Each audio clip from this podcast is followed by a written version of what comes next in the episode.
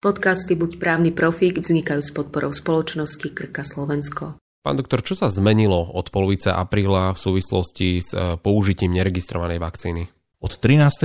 apríla tohto roku nadobudla účinnosť e, zmena zákona o liekoch. A je tam viacero vecí, ale čo má možno zmysel tak e, zvýrazniť najviac, je to, že Národná rada vlastne sa uzniesla na tom, že v prípade ak vznikne škoda po očkovaní vakcínou, ktorá nie je registrovaná pre Európsku úniu, tak za túto škodu bude niesť zodpovednosť štát.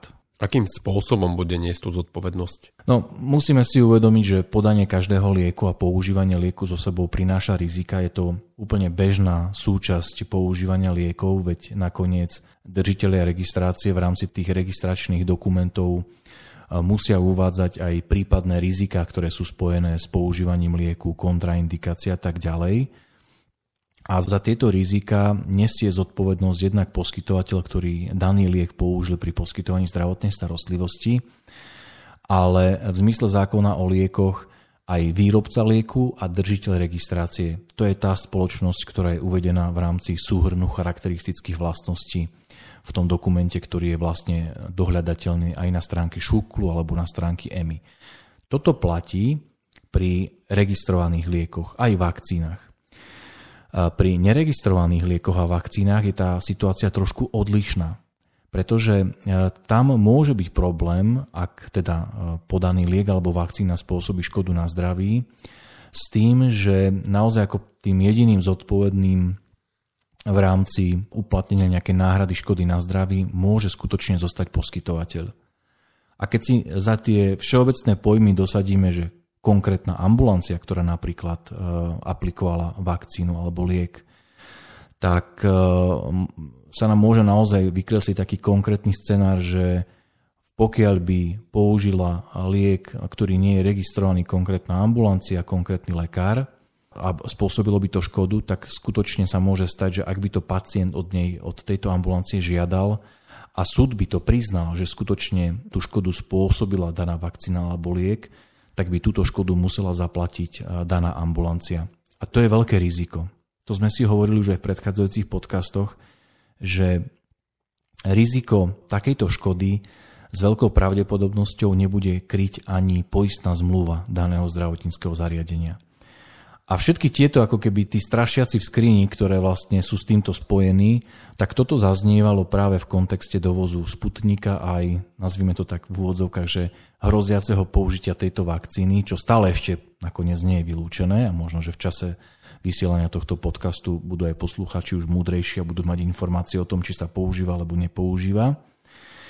A na to sa upozorňovalo, hej, že keď sa bude očkovať vakcínou, ktorá nie je schválená v rámci EÚ a nastane škoda, no tak vlastne nakrátko vyjde práve tá ambulancia, práve to zdravotnícke zariadenie, ktoré takúto vakcínu na základe e, terapeutického povolenia vydaného ministerstvom použila.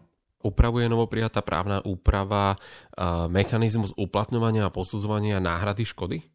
Toto nie je. Jediné, čo sa v zákone o liekoch e, dozvieme, a tu by som možno upozornil, že kto to chce nájsť, tak ten musí ísť naozaj do tých záverečných ustanovení až do paragrafu 143j, kde by ste to možno, že ani tak veľmi nehľadali. To sú práve tie prechodné ustanovenia, ktoré sa týkajú ochorenia COVID-19. Tak tam sú dva odseky, ktoré e, sa venujú práve tejto otázke, že keď vznikne škoda v dôsledku očkovacej látky, ktorá bola použitá na základe terapeutického povolenia od ministerstva a je táto vakcína určená na očkovanie proti COVID-19, tak v takom prípade bude zodpovedať štát. Viac sa vlastne v zákone o liekoch nehovorí. Ešte by som možno doplnil, že je vylúčená pôsobnosť e, takého špeciálneho paragrafu, ktorý v občianskom zákonníku upravuje zodpovednosť za škodu spôsobenú povahou veci použitou pri plnení záväzku, čo je vlastne vakcína v tomto prípade, ale tam to končí. To znamená, že taká konkrétna aplikačná prax, že ako by to v skutočnosti e, nakoniec vyzeralo, keby sa takáto škoda uplatňovala, v zákone o liekoch zatiaľ upravená nie je. Ako bude skúmaná tá príčina súvislosť e, medzi tým podaním a tým poškodením zdravia napríklad? To je naozaj e, veľká právna a odborná aj medicínska primárne alchymia. Lebo predpokladom vyvodenia zodpovednosti voči štátu je naozaj pomerne presné preukázanie toho súvisu medzi podanou očkovacou látkou, ktorá nebola registrovaná, a vznikom škody na zdraví pacienta. Toto z môjho pohľadu bude musieť byť preukázané na to, aby štát vlastne tú škodu tej poškodenej osobe nahradil a bude to primárne závislé na posúdení znalca, ktorý sa bude musieť s touto otázkou vysporiadať. Z čoho bude znalec vychádzať, tak e, keby išlo o liek, ktorý má ten svoj hlavný dokument, to znamená, že má SPC, kde sú popísané tie základné a podstatné informácie, ktoré sa týkajú lieku, jeho bezpečnosti, zloženia a tak ďalej, tak by sa určite vo veľkej miere opieral práve o SPC. Tu však vidíme napríklad pri tom sputníku konkrétne, lebo to naozaj, toto je ustanovenie, ktoré je výsledkom tej diskusie, ktorá sa okolo sputníka točí už niekoľko týždňov. A pri sputníku vidíme to, že tam vlastne dokumentácia chýba ako taká.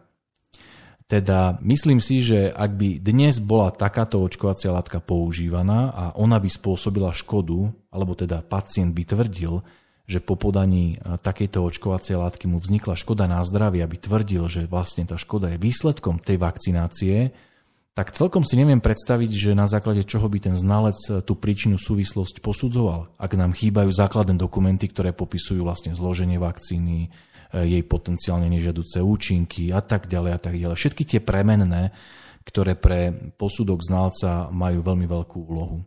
Podcasty Buď právny profík vznikajú s podporou spoločnosti Krka Slovensko.